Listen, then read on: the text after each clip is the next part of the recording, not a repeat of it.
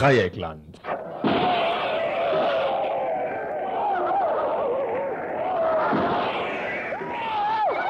Tagesinfo.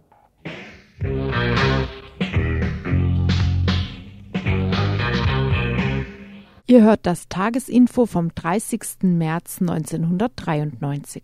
Tja, schön, dass ihr schon dabei seid. Hier ist das Tagesinfo vom heutigen Dienstag, 30. März. Und damit wir alle Beiträge auch schön unterkriegen, fangen wir gleich an mit der Themenübersicht. Steffi bleibt. So das Motto der Besetzer und Besetzerinnen des Hauses in der Karlsruher Stefanienstraße. Bislang blieb die Steffi tatsächlich. Das Stillhalteabkommen der Stadt endet allerdings am morgigen Mittwoch. Hafenstraße bleibt auch. Fordern nicht nur deren Bewohner und Bewohnerinnen in Hamburg.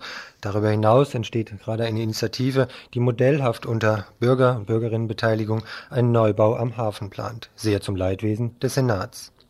Ende der Atomenergie absehbar? Während die Energiekonzerne ihre Politik derzeit so darstellen, findet ein denkbar skurriler Prozess gegen einen Demonstranten aus Würgassen statt. Ein Studiogespräch. Lichterketten, auch im Ruhrgebiet? Nicht nur gegen Rechtsradikalismus, auch gegen die alltäglichen Machenschaften der Unternehmer hierzulande wird derzeit im Kerzenschein demonstriert. Typisch für die politische Stimmung im Lande? Ein Stimmungsbericht aus Hattingen. Gründung des anarchistischen Schwarzen Kreuzes? Eben dies ist hierzulande vorgesehen. Ziel der internationalen Initiative ist die Hilfe für anarchistische Gefangene. Ein Gespräch mit einem Initiator.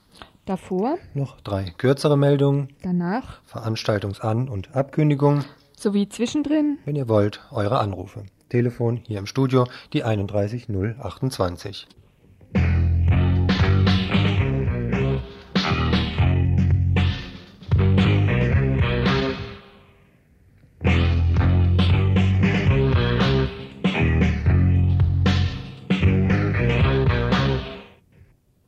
Bahnplanung. Die Planungen der Deutschen Bundesbahn bezüglich dem Ausbau der Rheintaltrasse schreiten voran.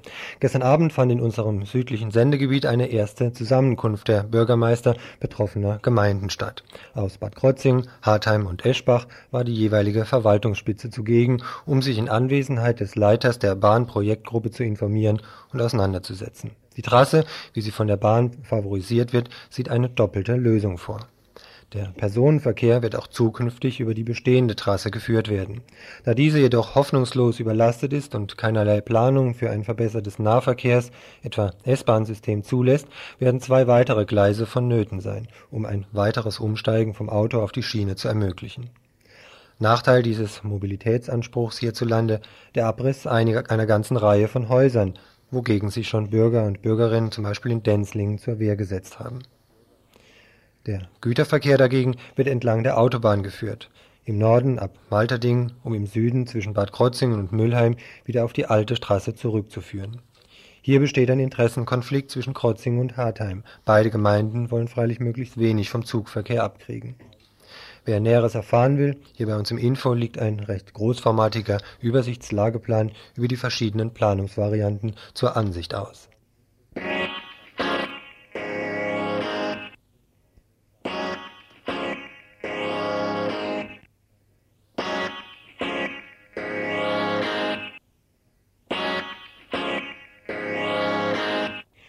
Radio Dreieckland, das einzige freie Radio in der Bundesrepublik.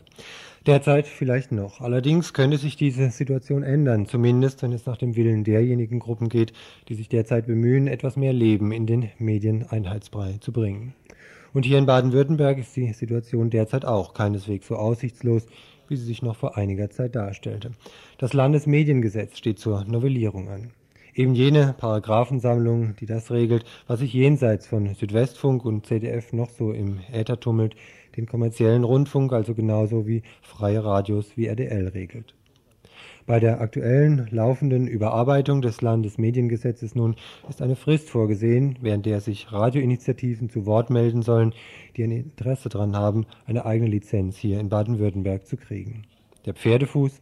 Die Herren in Stuttgart haben ihre Paragraphen zwar ganz nett geschrieben, denjenigen, denen vielleicht schon lange Ähnliches wie RDL vorschwebt, dürften sie dagegen nur selten bekannt sein. Kein Wunder. Freie Radios sind immer noch nicht gerade die Lieblingskinder der Landesregierung. weswegen wir von RDL umso erfreuter sind darüber, dass in verschiedenen Städten im Ländle sich ganz in unserem Sinne was tut. An den verschiedensten Orten treffen sich derzeit Gruppen oder gründen sich sogar Vereine mit der Zielsetzung, eine Frequenz für ein freies Radio zu beantragen, etwa in Heilbronn, Stuttgart oder Schwäbisch Hall. Am 25. März wurde in Mannheim im Forum der Jugend der Förderverein Bermudafunk, freies Radio im Rhein-Neckar-Dreieck, gegründet. 23 Gründungsmitglieder beschlossen die Satzung und wählten den ersten Vorstand des neuen Vereins, der nunmehr ins Vereinsregister eingetragen wird. Ziel dieses neuen Vereins ist der Aufbau eines neuen, nicht kommerziellen Radiosenders für die Rhein-Neckar-Region mit den Schwerpunkten Mannheim und Heidelberg. Zu den Gründungsmitgliedern gehörten Vertreter unterschiedlichster gesellschaftlicher Bereiche. Erste Aufgabe des Vereins wird es neben der Beantragung der Lizenz sein, viele weitere Mitglieder als Mitarbeiterinnen und Mitarbeiter zu gewinnen, um das Anliegen eines freien Radios in der Region zu forcieren. Ähnlich auch die Situation in Karlsruhe. Bei einem ersten unverbindlichen Treffen vor einigen Wochen wurde im kleinen Kreis die Entschiedenheit deutlich, auch für Karlsruhe eine freie Frequenz fordern zu wollen. Ende April nun wird ein erstes groß angekündigtes Treffen stattfinden. Auch von dort aus wird es wohl einen Antrag Richtung Stuttgarter Genehmigungsbehörde geben. Wobei Eile geboten ist. Bis Mitte Mai muss eine erste, völlig unverbindliche Meldung bei der Landesmedienanstalt eingegangen sein, offiziell um den langwierigen Prozess der Vergabe der Frequenzen auf den Weg bringen zu können. Andere dagegen vermuten, dass möglichst geräuschlos die Tür zum Äther wieder geschlossen werden soll.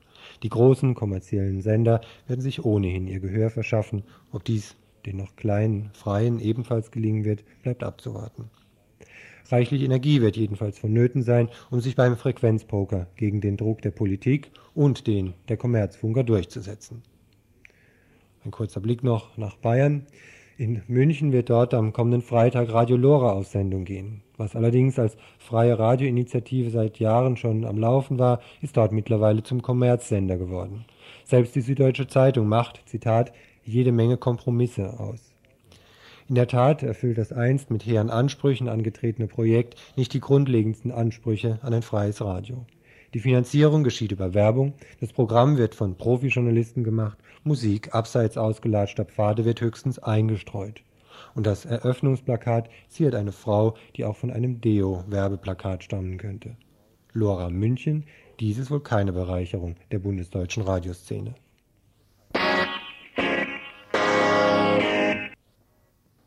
Noch wenige Tage bis zum Beginn der libertären Tage über Ostern in Frankfurt.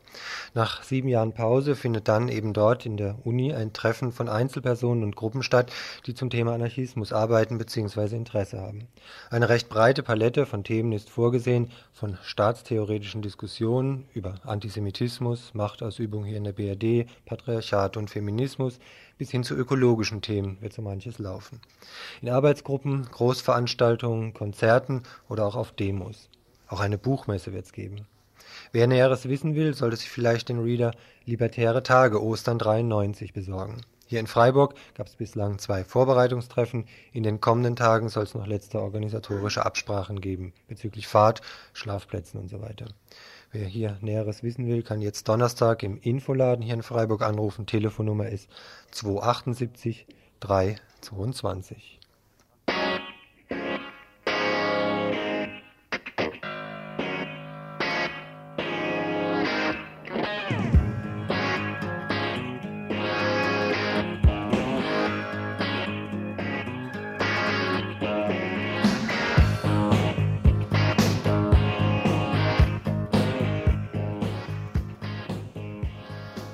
Ihr hört das Tagesinfo vom 30. März 1993.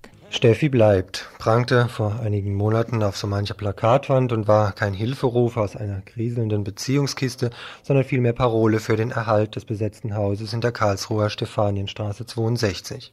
Eine Parole, die bis zum heutigen Tag erfolgreich war. Weder die stattgegebene Räumungsklage konnte die Leute bislang aus ihrem liebgewordenen Domizil vertreiben, noch die Hetzkampagnen von Stadtverwaltung und der Eigentümerin Evangelische Stadtmission. Steffi blieb also. Bleibt sie auch weiterhin? Formal ist dies erstmal fraglich, denn die offizielle Zusage, auf eine Räumung zu verzichten, bezieht sich einzig auf die Frist bis zum morgigen Mittwoch. Was danach ist, steht in den Sternen. Formal. denn der politische Wind um die Karlsruher Steffi hat sich ein wenig gedreht. Seit zehn Tagen erzeugt eine offizielle Resolution der Vollversammlung des offiziellen Stadtjugendausschusses in Karlsruhe für einigen Wirbel. Steffi muss bleiben, fordern auch die im Stadtjugendausschuss zusammengeschlossenen Jugendverbände. In dem Text heißt es, die im Stadtjugendausschuss e.V. zusammengeschlossenen Jugendverbände sind der Meinung, dass die Bewohner der Häuser der Stephaninenstraße 60 bis 64 etwas erreicht haben, wovon Politiker allzu oft reden. Es wurde billiger Wohnraum geschaffen in einer Zeit aktueller Wohnungsnot. Es wurde für 40 junge Menschen ein Freiraum zur Entwicklung eines alternativen Lebenskonzeptes genutzt, der in wesentlicher Form der Selbstverwaltung die Selbstverwaltung der jungen Menschen stärkt. Es wurden nicht kommerzielle politische und kulturelle Veranstaltungen durchgeführt. Die im Stadtjugendausschuss e.V. zusammengeschlossenen Jugendverbände sehen hierin im weiteren Sinne ein Projekt, das dem achten Jugendbericht der Bundesregierung unter dem Stichwort Individualisierung von Lebenslagen und Pluralisierung von Lebensentwürfen entspricht und als solches jugendpolitisch förderungswürdig erscheint. Aus diesem Grunde sehen die Jugendverbände das Projekt Steffi als eine wichtige jugendpolitische Bereicherung unserer Stadt, die erhalten bleiben soll. Sinken damit die Ängste, dass bereits in den nächsten Tagen das besetzte Haus in der Karlsruher Stefanienstraße geräumt werden könnte? Frage an einen der Bewohner. Es ist halt so, es gab vor ein paar Wochen gab es Hinweise, also auch von höheren Stellen von der Stadtmission, der Stadtverwaltung, dass eine Räumung konkret vorbereitet wird für einen Zeitraum um Ostern rum. Äh, wir haben dann halt versucht, möglichst viel irgendwie in die Wege zu leiten, um das zu verhindern. Und das ist halt einmal, dass wir äh, wieder Öffentlichkeit herstellen oder verstärkt halt in stärkerem Maß als die ganze Zeit vorher. Und zum anderen halt, dass wir versucht haben, auch so auf dem Weg halt von Verhandlungen oder dass wir auch städtische Institutionen und Vertreter der Stadtmission ansprechen, dass wir auch da einen Fuß in die Tür bekommen. Und es ist so, letzte Woche hat das erste Mal in Karlsruhe und auch für uns etwas überraschend ein öffentlicher Verband, nämlich der Stadt, Stadtjugendausschuss, in dem, ich weiß nicht, 40 äh, Vereine oder Verbände, die Jugendarbeit machen, zusammengeschlossen sind, in dem unter anderem auch die Jugendzentren organisiert sind. Ähm, der hat sich in einer Resolution sehr deutlich für einen Erhalt der Steffi ausgesprochen.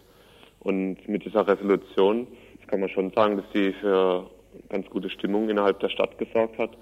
Äh, dass jetzt also anders als die ganzen zweieinhalb Jahre jetzt der Besetzung, äh, Parteien, Politiker sich genötigt sehen, auch, auch sich zu äußern zu Steffi und dass äh, die von verschiedenen Parteien Sprecherinnen und Sprecher jetzt irgendwie auch schon gesagt haben, dass, dass ein Erhalt der Steffi denkbar ist.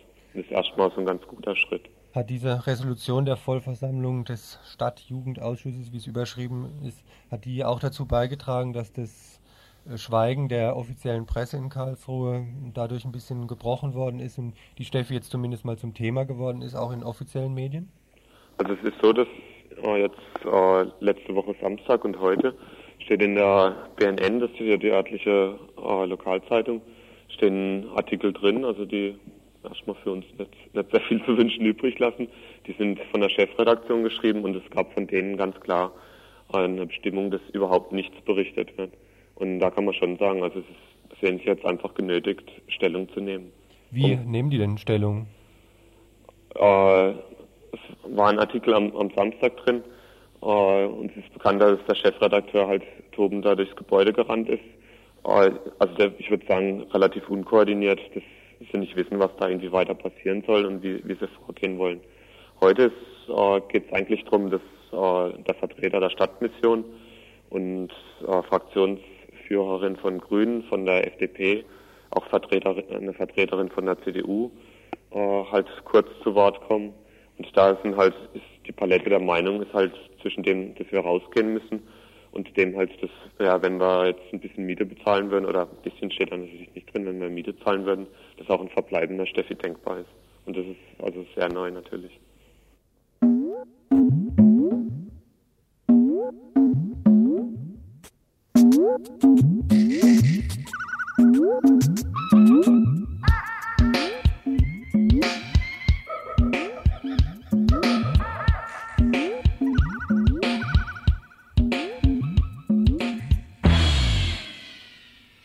Mittlerweile ist üblich, üblich geworden, dass Stadtverwaltungen sich nicht nach den Wünschen und Bedürfnissen der Bewohnerinnen und Bewohner richten, sondern ihre Stadt wie ein Wirtschaftsunternehmen gewinnbringend verwalten. Entsprechend unmenschlich werden die Städte umstrukturiert und alte, gewachsene Stadtteile zerstört. Stets mit dem Ziel, Wirtschaft, Profiteuren und Unternehmertum ideale Bedingungen zu schaffen. Für die Menschen bleibt dann kein Platz mehr. Das beste Freiburger Beispiel ist dafür der Bau der KTS. Um einer solchen Entwicklung entgegenzutreten, planen aktive Menschen im Hamburger Stadtteil St. Pauli ein selbstbestimmtes Bauprojekt in der Hafenstraße. Pläne, die dem Hamburger Senat natürlich zuwider sind. Er will die Räumung der ehemals besetzten Häuser in der Hafenstraße vorantreiben. Zur aktuellen Situation in Hamburg ein Interview. Kannst du mal schildern, was äh, jetzt Hektik ausgelöst hat bei euch in der Hafenstraße, beziehungsweise vorher beim Senat?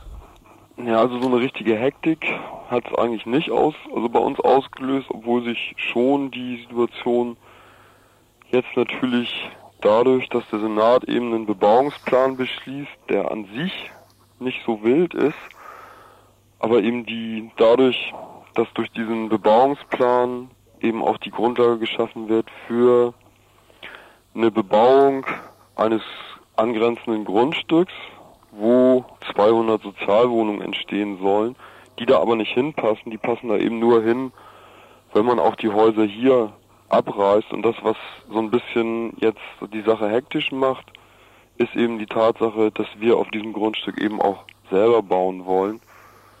Und zwar nicht nur selber bauen, sondern eben auch daraus ein Projekt des Viertels machen wollen, wo wir eben nicht nur einfach irgendwas planen und dann bauen, sondern eben auch eine Auseinandersetzung darum führen wollen mit den Leuten im Viertel, was da denn wirklich gebraucht wird zu bauen, seien es jetzt Wohnungen, seien es jetzt Versammlungsräume, seien es jetzt soziale Einrichtungen wie irgendwie Kindergärten oder so. Und darüber wollen wir eben mit den Leuten im Viertel reden. Und diese Idee existiert schon ein bisschen länger.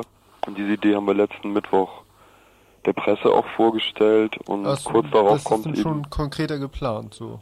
Das ist alles schon so konkreter geplant und daraufhin ist eben auch diese ziemlich schnelle Senatsentscheidung dann, die heute gefällt wird, gekommen oder die, die also als vielleicht auch eine etwas schnelle Reaktion des Senats darauf. Äh, ist das, weil der Senat befürchtet, dass äh, eure Pläne da breite Zustimmung erfahren könnten? Oder was ist eure Einschätzung da?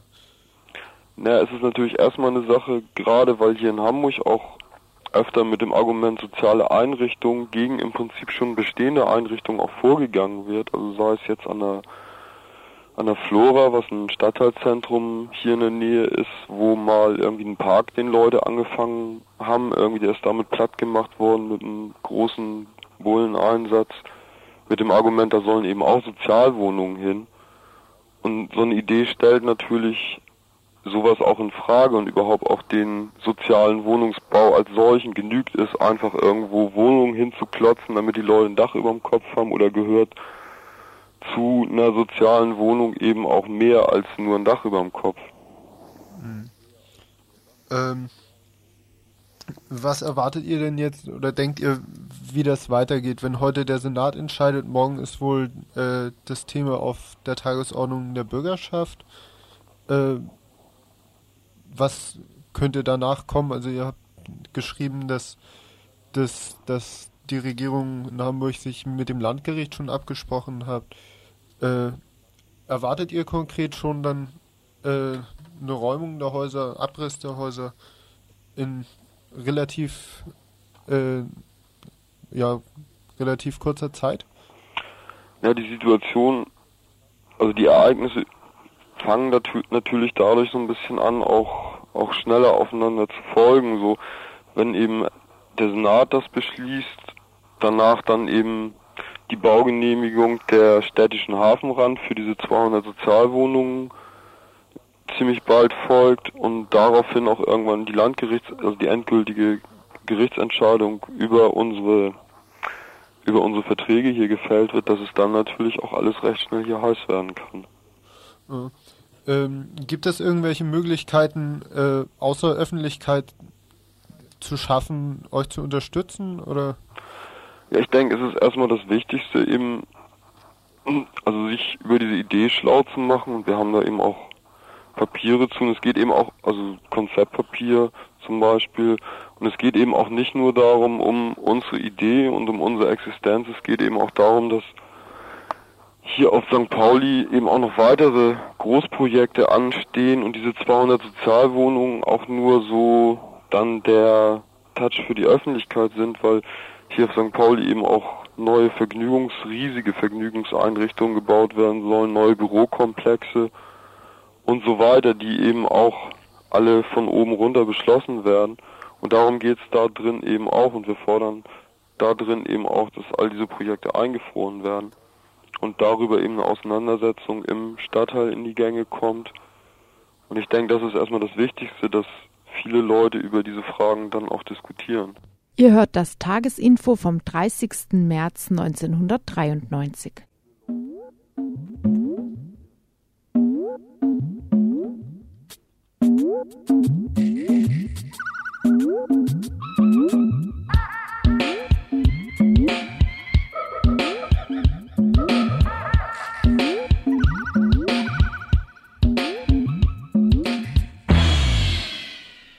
Atomenergie immer noch keine Energieform der Vergangenheit, genauso wenig wie die Proteste dagegen. Weil dies aber den Staats- und Industrievertretern ein Dorn im Auge ist, wird die Bewegung gegen die Atomenergienutzung immer wieder kriminalisiert. Egal, ob in Britannien gegen die dortige Wiederaufbereitungsanlage, in Osteuropa gegen Schrottreaktoren oder auch hierzulande etwa gegen Würgassen protestiert wird. Selbst Sitzblockaden werden zu Nötigungen hochstilisiert oder, wie im folgenden Fall, das Zerschneiden von Stacheldraht mit monatelangen Haftstrafen geahndet. Neben mir hier im Studio sitzt jetzt Sigrid. Du kennst den Volker Nick. Warum hat er, warum hat die Gruppe, in der er arbeitet, warum haben die sich für die Proteste gegen das AKW Würgassen jetzt gerade entschieden? Also Würgassen ist ja ein ziemlicher Schrottreaktor, ist ein Siedewasserreaktor, auch schon recht alt, aus den 70er Jahren. Und im Grund müsste auch, also er verstößt selbst gegen geltendes Atomrecht, weil die nötige Vorsorge gegen Schäden nicht getroffen ist, gerade gegen Flugzeugabstürze, weil es keine Entsorgung gibt und ähm, weil ähm, die ja, das sind eigentlich die Punkte nach dem Atomgesetz die. Was für Proteste liefen denn da in den letzten Jahren? Also in Würgassen liefen über Jahre hinweg monatliche Blockaden, die ähm, vom Friedensbüro in Göttingen aus organisiert worden sind und ähm, wo die Betreiber irgendwann mal so mit umgegangen sind, dass sie versucht haben, dass sie in der Zeit, wo sie wussten, dass Blockaden stattfinden, einfach keinen Verkehr mehr ähm, haben stattfinden lassen, um der Auseinandersetzung aus dem Weg zu gehen. Mhm. Hat sich da dann was verändert von der Seite der Gegner und Gegnerinnen, dass dann vielleicht eine andere Konzeption dann entwickelt wurde? Das ist genau aus, diese, aus dem raus ist diese Aktion gewachsen am Tschernobyl-Tag 91, weswegen jetzt der Volker für 100 Tage im, Kna im Knast sitzt. Ähm, dort sind sie über den Zaun gestiegen, haben gesagt, wir beginnen jetzt symbolisch mit dem Abbau dieses AKWs. Es wird Zeit. Also das war im Grunde so eine Überlegung zu sagen, wir müssen einfach einen Schritt weitergehen. Wenn die uns sonst so mehr oder weniger im Regen stehen lassen, indem sie ihre mhm. Atomtransporte, die es ja gerade zu verhindern galt, indem sie die dann auf andere mhm. Kanäle umleiten oder an anderen mhm. Tagen abwickeln, dann einfach eine andere Art des Widerstandes nochmal zu entwickeln. Ja, auch mit dieser Aussage, diesen gewünschten politisch störungsfreien Betrieb gibt's mit uns nicht wir fangen jetzt selber an mit dem Abbau. Wir achten den Hausfrieden von diesem AKW nicht mehr. Ein AKW ist nicht einfach ein Gewerbebetrieb wie eine Bäckerei oder so, sondern ist ein Gewerbebetrieb, von dem Tod und Zerstörung ausgeht, der eigentlich nicht laufen darf, auch nach geltendem Recht nicht. Und dann kam es eben zu der Verurteilung von dem Volker aufgrund dieser geänderten, eurer geänderten oder deren geänderter Taktik. Also was da ganz konkret dann getan wurde, war ja eben Stacheldrähte, sagte ich ja gerade eben schon, durchschneiden und mhm. dergleichen. Kannst du vielleicht zu der Verurteilung oder zu diesem ganzen Prozess nochmal was sagen? Also es entstand nach, nach den Richtern ein Sachschaden von 100 Mark, wofür natürlich 100 Tagessätze ganz schön ordentlich sind. Ähm, zu der Verurteilung, es wurde ein Strafbefehl erst ausgestellt, gegen den hat der Volker Widerspruch eingelegt. Es kam zu einer Hauptverhandlung zu der Hauptverhandlung ist zu sagen, dass die Richter sich geweigert haben, inhaltlich überhaupt auf die Atomenergie einzugehen. Das heißt, überhaupt die Rechtfertigung des Angeklagten zu prüfen. Und ähm, es kam dann zu einer, haben diese 100 Tagessätze bestätigt. Es kam zu einer Berufungsverhandlung vom Landgericht Paderborn.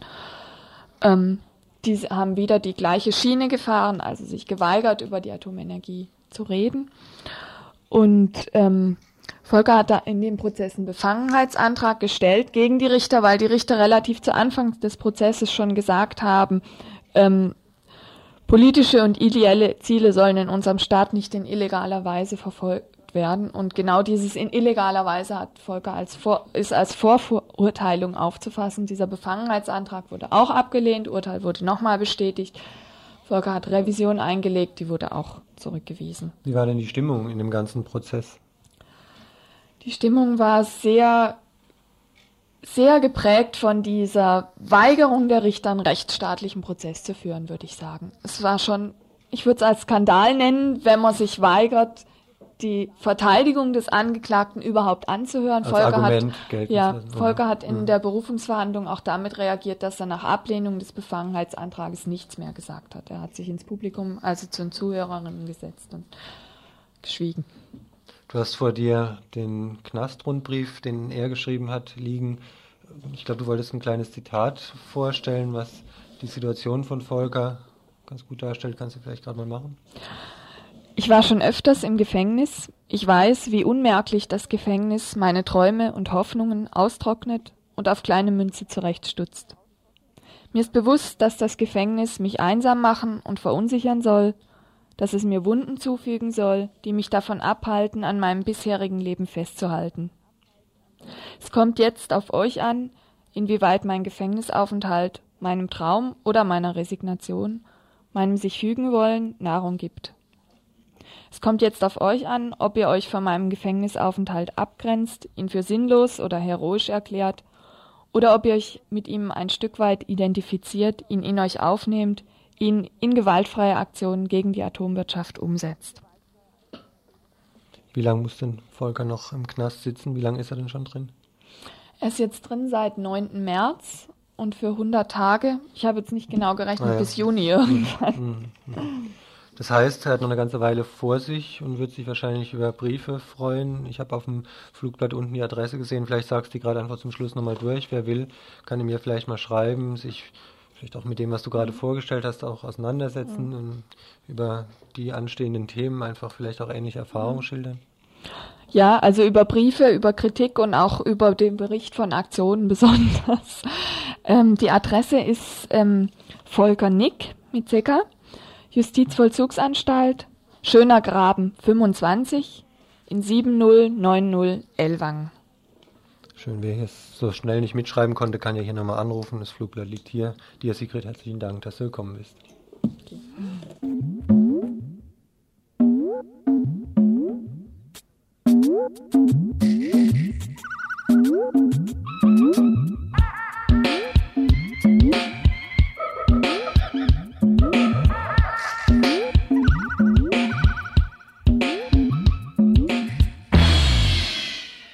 Ihr hört das Tagesinfo vom 30. März 1993. Im Kerzenschein gegen die Umverteilungspläne von Industrie und Regierung.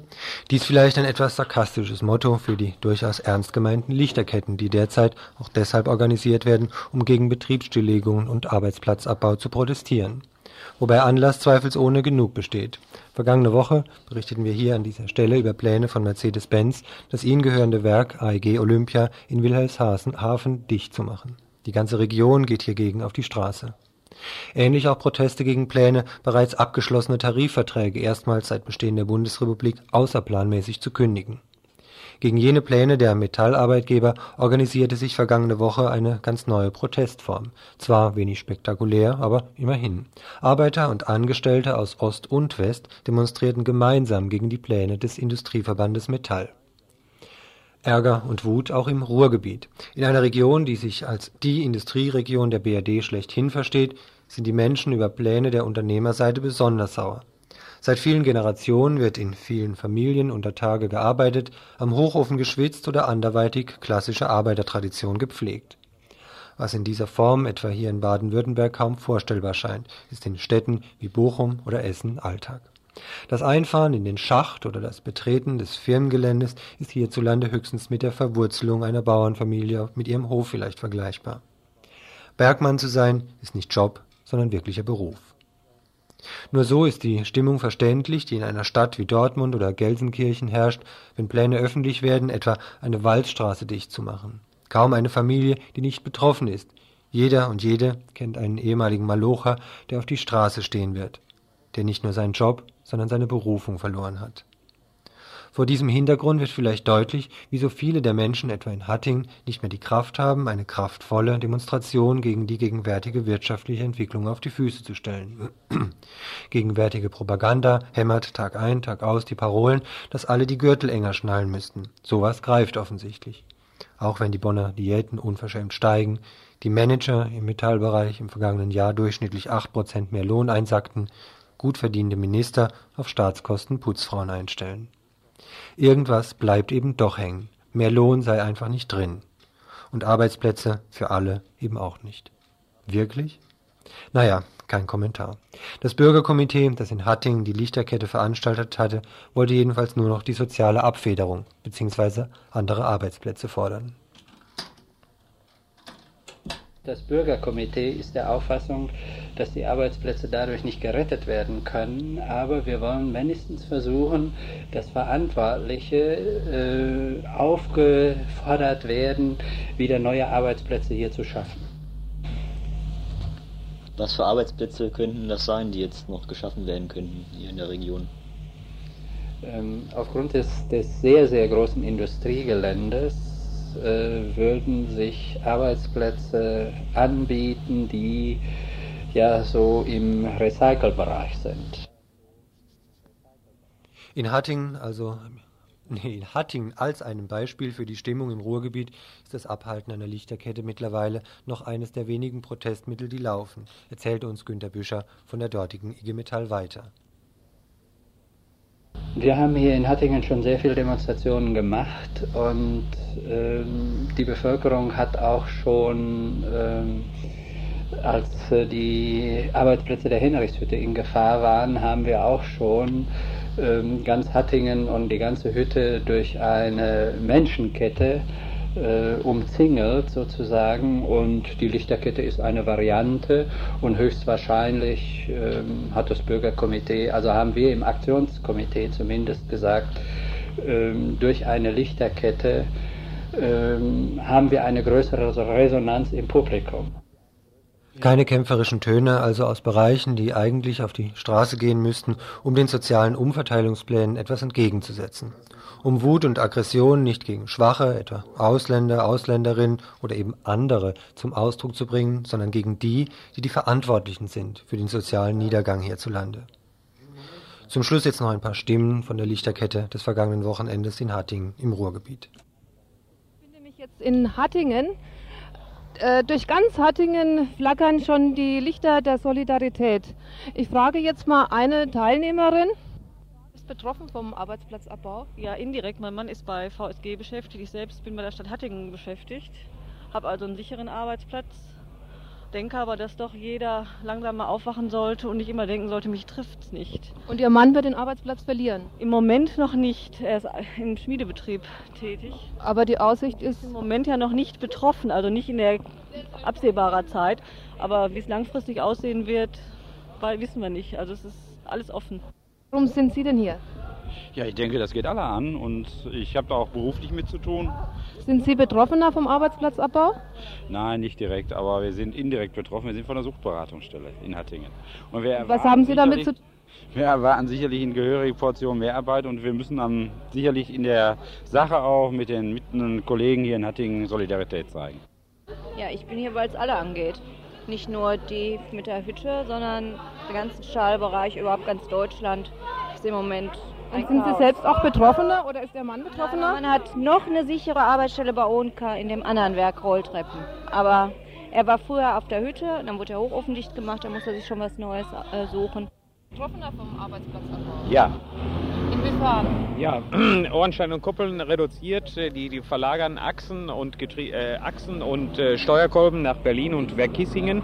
Und dadurch sollen hier bei Werk Ornstein und Kuppeln hier in Hattingen sollen 105 Arbeitsplätze abgebaut werden. Und Sie werden davon betroffen sein? Wahrscheinlich. Was werden Sie denn dann danach machen? Ja, in meinem Alter wird wohl so, so schnell nichts mehr zu finden sein. Ich bin 55 Jahre. Und haben Sie Familie? Ja. Und was macht die Familie dann? Hat Ihre Frau einen Arbeitsplatz? Ja, noch. Sie ist auch betroffen. Weiß ich nicht, nein. Aber die Gefahr besteht. Die Gefahr besteht auf jeden Fall.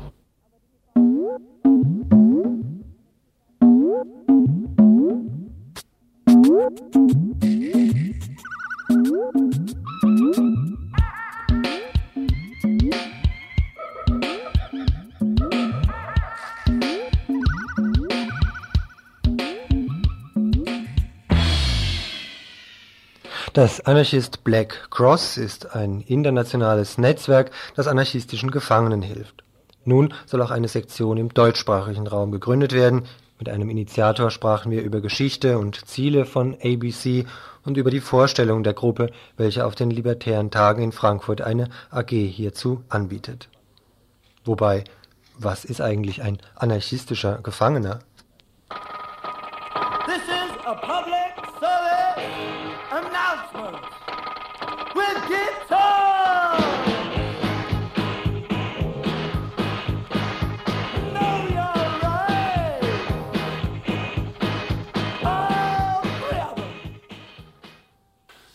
Ein anarchistischer Gefangener? Also ich denke, jeder, jeder, der die sich als ähm, Anarchist, Anarchistin begreift oder ein Interesse hat an anarchistischen Inhalten und ähm, sagt, sie sympathisiert damit oder er sympathisiert damit, ähm, ist ein Gefangener, der für ABC auf jeden Fall Thema sein sollte. Ähm, aber also ich mache das auch gar nicht, ich persönlich mache das auch gar nicht an, an dem Glaubensbekenntnis fest. Wenn Leute Unterstützung haben wollen und sie haben ein antihierarchisches Verhältnis oder ähm, kämpfen ähm, an, an und mit der Basis zusammen, also wie also jetzt zum Beispiel in Südamerika ähm, die ähm, Tendenzen in der Kirche, ähm, da würde ich nicht das Problem haben, solche Leute dann auch ähm, zu unterstützen beziehungsweise deren ähm, Situation in die Öffentlichkeit zu tragen. Also Das Anarchist Black Cross, das anarchistische Schwarze Kreuz, kurz ABC, ist ein internationales Netzwerk, das anarchistischen Gefangenen hilft. Es initiiert Protest- und Solidaritätskampagnen für einzelne Gefangene, macht konkrete Knastarbeit in Form von Besuchen, Briefkontakten und materieller Unterstützung und thematisiert Knast und Psychiatrie als Formen staatlicher Repression. Auf den Libertären Tagen in Frankfurt soll auch im deutschsprachigen Raum eine Sektion gegründet werden. Zu den Initiatoren gehört Häger, Autor der anarchistischen Vierteljahreszeitschrift Schwarzer Faden.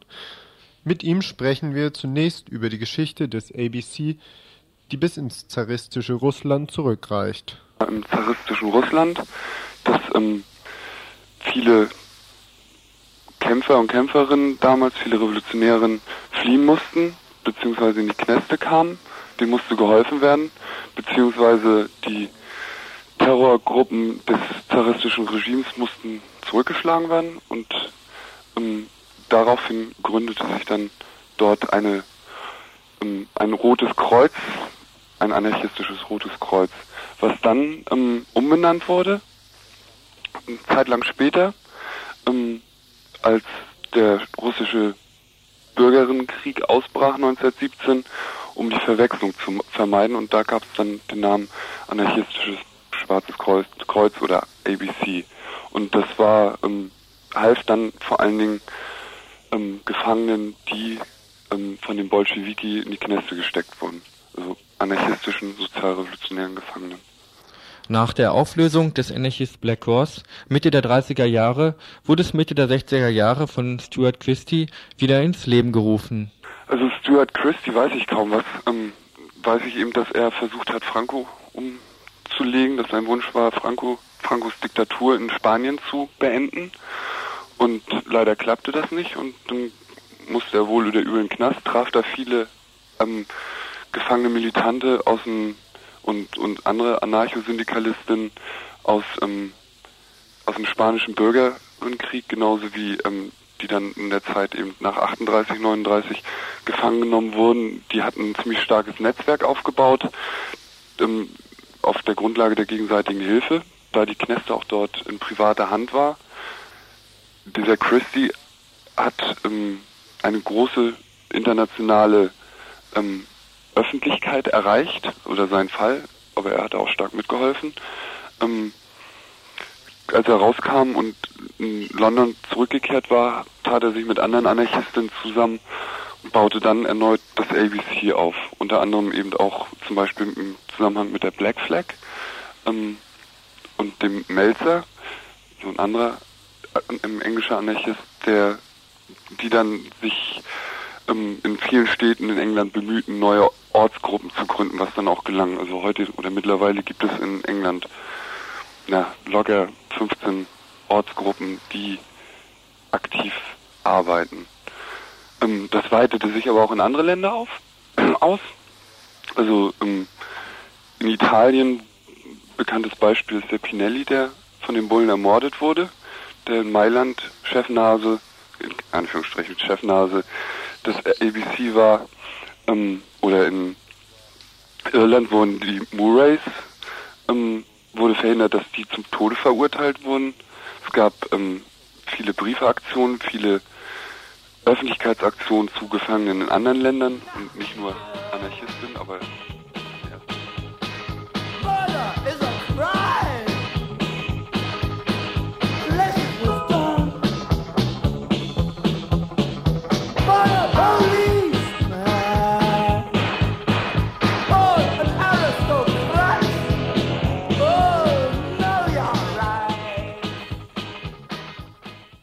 Auf den Frankfurter Libertären Tagen vom 8. bis 12. April bietet die Gruppe eine AG an, in der der Aufbau einer Sektion des ABC im deutschsprachigen Raum in Angriff genommen werden soll. Es geht dabei jedoch nicht nur um Knastarbeit, wie uns Heger erklärt, sondern um verschiedenste Formen von Unterdrückung, etwa auch um die Aufarbeitung und Veränderung verinnerlichter sexistischer und rassistischer Verhaltens- und Denkstrukturen innerhalb der eigenen Szene. Persönlich ähm, finde den Gedanken des Netzwerkes richtig und gut. Ich persönlich finde eine Gefangenenhilfsorganisation, eine anarchistische, mehr als notwendig. Mir reicht es nicht. Ähm, also das ist für mich ähm, dann zu reduziert auf, sage ich mal, Sozialarbeit, die notwendig ist und richtig ist. Also ich, nicht im negativen Sinne jetzt gemeint.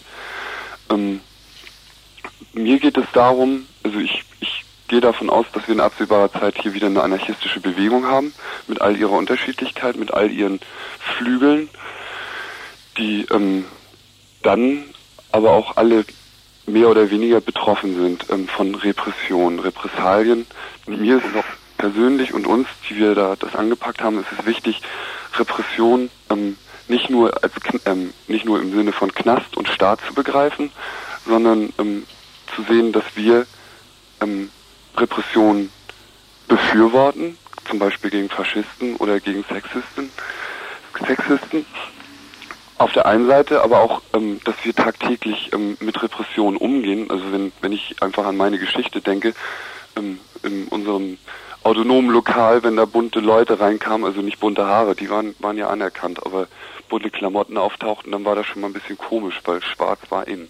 Oder andere Sachen wie ähm, äh, sich schminken und das meine ich auch für Männer. Das ist also Tunden und Schwule, so das ähm, war doch immer irgendwie ein heißes Eisen und ähm, warum haben viele Schwule sich auch in unserer Szene nie wohlgefühlt? Das ist dann eine Frage, wo ich denke, da haben wir auch bewusst und unbewusst ausgegrenzt, da haben, spielen Ängste eine Rolle. Ziel der Arbeitsgruppe ist, zum einen kontinuierliche Zusammenhänge vor Ort zu schaffen, zum anderen aber auch überregionale Vernetzungen zu entwickeln. Dies nicht in Konkurrenz zu bestehenden Zusammenhängen, etwa der Roten Hilfe oder dem Angehörigeninfo, sondern in Kooperation mit ihnen. Letztlich geht es der Gruppe darum, nicht in Teilbereichskämpfen stecken zu bleiben, sondern sich als Individuen einer anarchistischen Bewegung zu begreifen. Mehr über ABC findet ihr im Reader zu den Libertären Tagen oder in der neuen Nummer der anarchistischen Zwei-Monats-Zeitschrift Direkte Aktion. Die AG selbst wird zwei Tage lang vom Freitag, den 9. bis Samstag, den 10. April in Frankfurt stattfinden.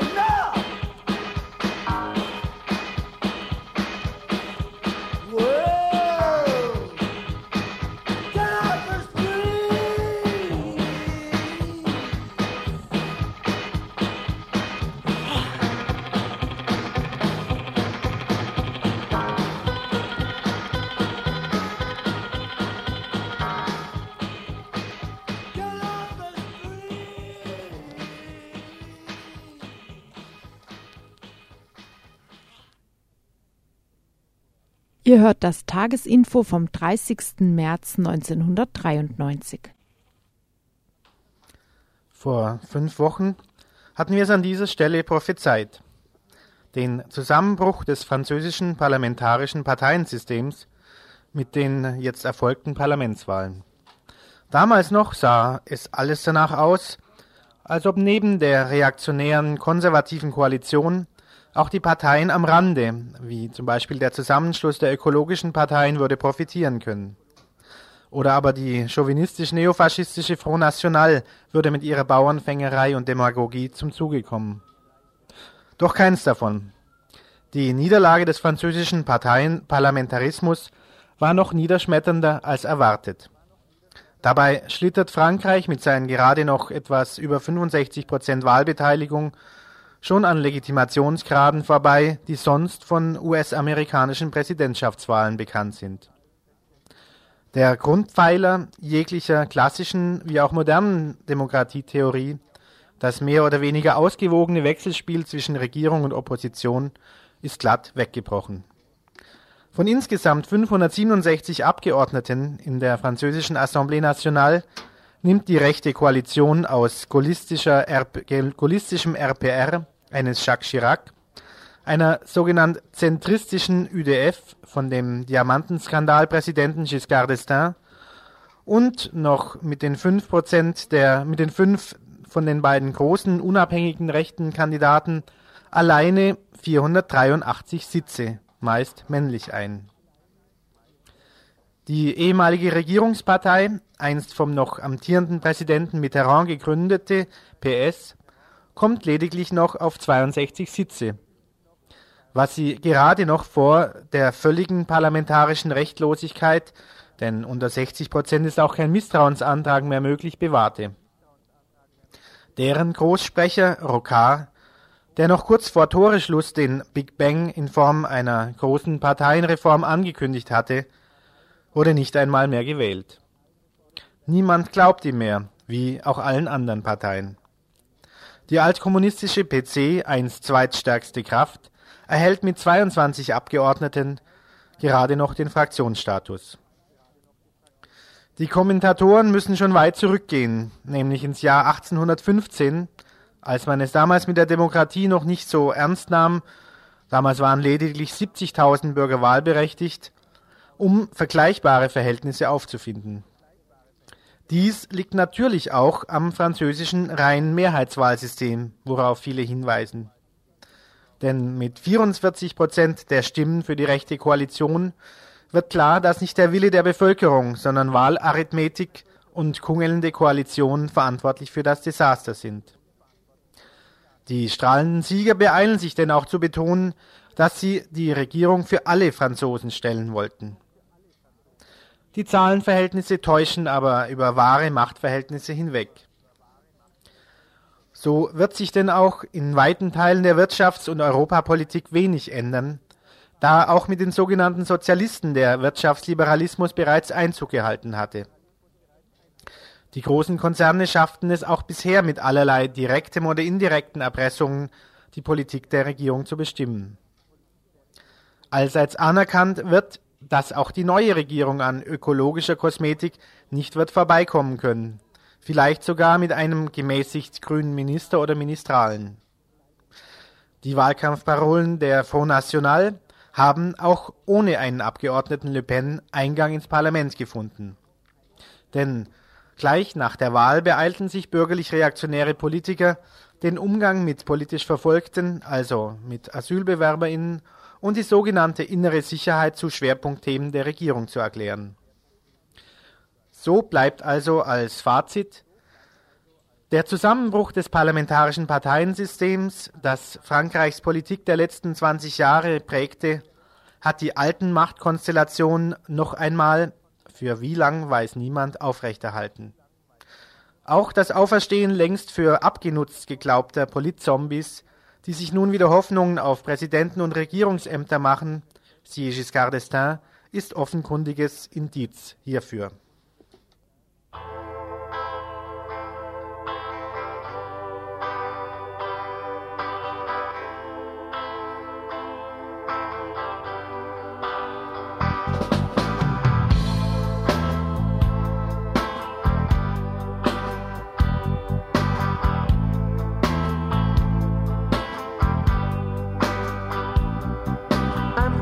I stroll about town, and I don't know why.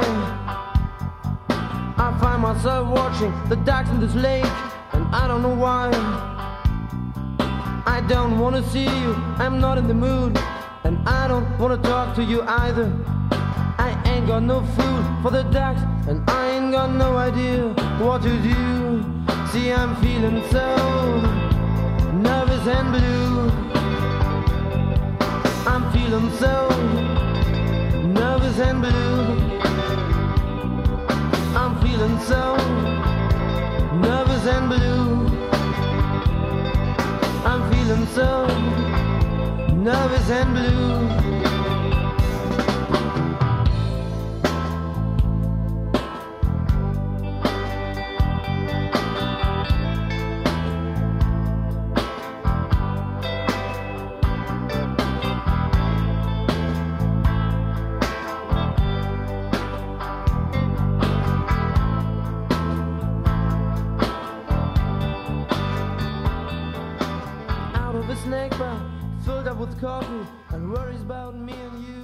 Ihr hört das Tagesinfo vom 30. März 1993. So, jetzt haben wir also noch fünf Minuten. Was machen wir mit dem? Wir könnten Element of Crime fertig hören. I'm suddenly mixed up with trouble. I suddenly find myself down on my knees. Ich mache das jetzt aber einfach anders. Wir haben nämlich noch zweierlei vorliegen. Einen kleinen, drei Sätze oder sowas aus dem Freiburger Gemeinderat gibt es zu berichten und dann habe ich heute einen, ja, eine kleine Pressevorabschau schon in der Hand von der Zeitung Neue Welt, die ist aus der Ex-DDR. Die machen sich Hintergedanken, so ist der Artikel überschrieben, über diesen ersten Bundeswehr-Out-of-Area-Einsatz, auch wenn er natürlich humanitär und alles Mögliche war und äh, ich will ja auch gar nicht in Abrede stellen, dass es vielleicht für die Leute äh, ganz sinnvoll ist, wenn ähm, ja, Lebensmittel abgeworfen werden. Äh, Trotzdem habe ich eben mit diesen Aktivitäten meine Probleme als, naja, sagen wir mal, eine Art von Türöffnerfunktion. Diese Bedenken hat wohl auch der Alex Ost, der in der Zeitung Junge Welt geschrieben hat. Und ja, weil mir das irgendwie, gebe ich ganz ehrlich zu, relativ nahe kam, wie er das geschrieben hat, lese ich diesen Artikel, diesen Leitartikel aus der Zeitung, die morgen also erscheinen wird, kurz vor. Der erste deutsche Lufteinsatz, heißt es da, zum Abwurf von Hilfsgütern über Bosnien ging gestern problemlos vonstatten. Man sollte sich darüber freuen, aus zwei Gründen. Weil damit weitere Lebensmittel hoffentlich bei Hungernden angekommen sind und weil die Besatzung unbeschadet zurückkehrte. Eine Frage bleibt trotzdem. War die deutsche Teilnahme wirklich notwendig? Bonn bejaht, nennt eine Menge humanitäre Aspekte und weiß doch genau, dass dies nicht der Kern des Problems ist. Die Serben hatten unter Verweis auf die einzige deutsche Besetzung ihres einstige deutsche Besetzung ihres Landes sogar mit Abschuss gedroht, weshalb die UNO erst nach langer Bedenkzeit zustimmte. Wenn sie zuvor lange mit den Serben verhandelte, so heißt das wohl nicht nur, dass sie deren Drohungen ernst nahm, sondern dass sie ihnen auch ein Mitspracherecht zubilligte. Für Bonn freilich schien diese Überlegung nie eine Rolle zu spielen. Rühes, jammerndes Lamento, wir können doch nicht immer abseits stehen, wenn Menschen Hilfe brauchen, ist dann auch von wenig Aufrichtigkeit getrübt. Ja, schreibt tatsächlich so. Das ist ein Druckfehler. Oder ist denn auch von wenig Aufrichtigkeit getrübt? Naja, die präsenten Luftflotten Frankreichs und der USA könnten die Aufgabe spielend allein lösen und für Deutschland blieben, wenn es denn wollte, unendlich viele andere Möglichkeiten finanzieller, materieller, auch personeller Hilfe. Doch sind diese eben nicht geeignet, deutsche Befindlichkeiten zu bedienen, das Tor für weltweite Bundeswehreinsätze wieder ein Stück weiter aufzustoßen, was der gestrige Flug trotz seines humanitären Charakters objektiv getan hat.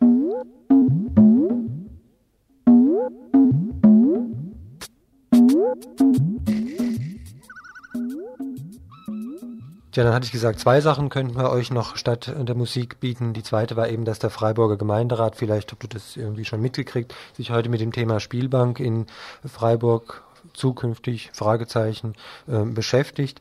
Ähm, kam gerade jemand aus dem Gemeinderat, der die Sache ein bisschen verfolgt hat. Ähm, zurück und hat uns berichtet, dass so gut wie alle Gemeinderatsfraktionen einer Ansiedlung einer Spielbank hier in Freiburg zustimmen würden. Auch die Grünen fänden das wohl ziemlich in Ordnung.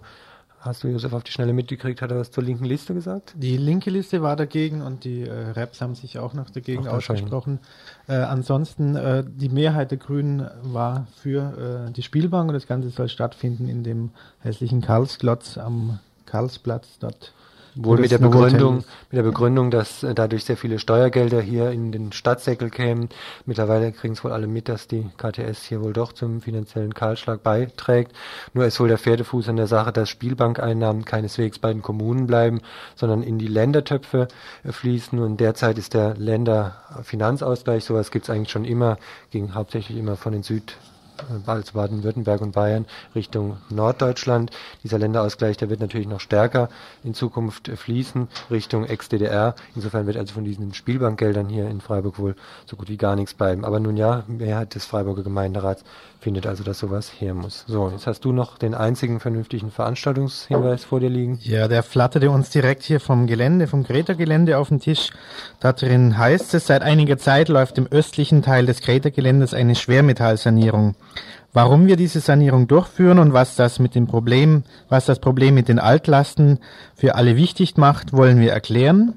Die Folgen einer Industrieproduktion auf Kosten der Umwelt und der Gesundheit zeigen sich auch hier. Bereits seit vier Jahren ist bekannt, dass schwermetallhaltige Stäube Dachstühle, Produktionsanlagen und die Luft belasten.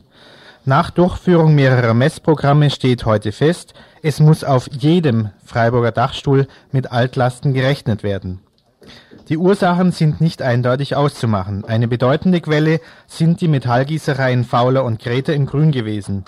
Aber auch eine Herkunft des Bleis aus Autoabgasen und dem nahegelegenen Bergbau kann als Ursache nicht ausgeschlossen werden. Und was tun wir? So heißt es dort weiter in dem Flugblatt der Greta, des Greta Baugeländes. Wir werden die gesundheitsgefährdenden Zustände in Sachen Schwermetall nicht weiter tolerieren. Die Mietergemeinschaft Lagerhaus hat mit den längst fälligen Abdichtungs- und Sanierungsarbeiten begonnen. Und damit jeder auch gucken kann, wie sowas von sich, vor sich geht und ähm, sehen kann, woran es da wirklich liegt, lädt die Mietergemeinschaft Lagerhaus, das Projekt Kreta Ost, am 1. April 1993 zu einem Tag der offenen Schleuse auf dem Kreta-Gelände ein. Interessierte Bürgerinnen und Bürger können hautnah erleben, wie die ehemaligen Fabrikgebäude abgedichtet und saniert werden. Wir laden also ein um 15 Uhr und um 17 Uhr, Treffpunkt Grederhof in Freiburg in der Adlerstraße 12.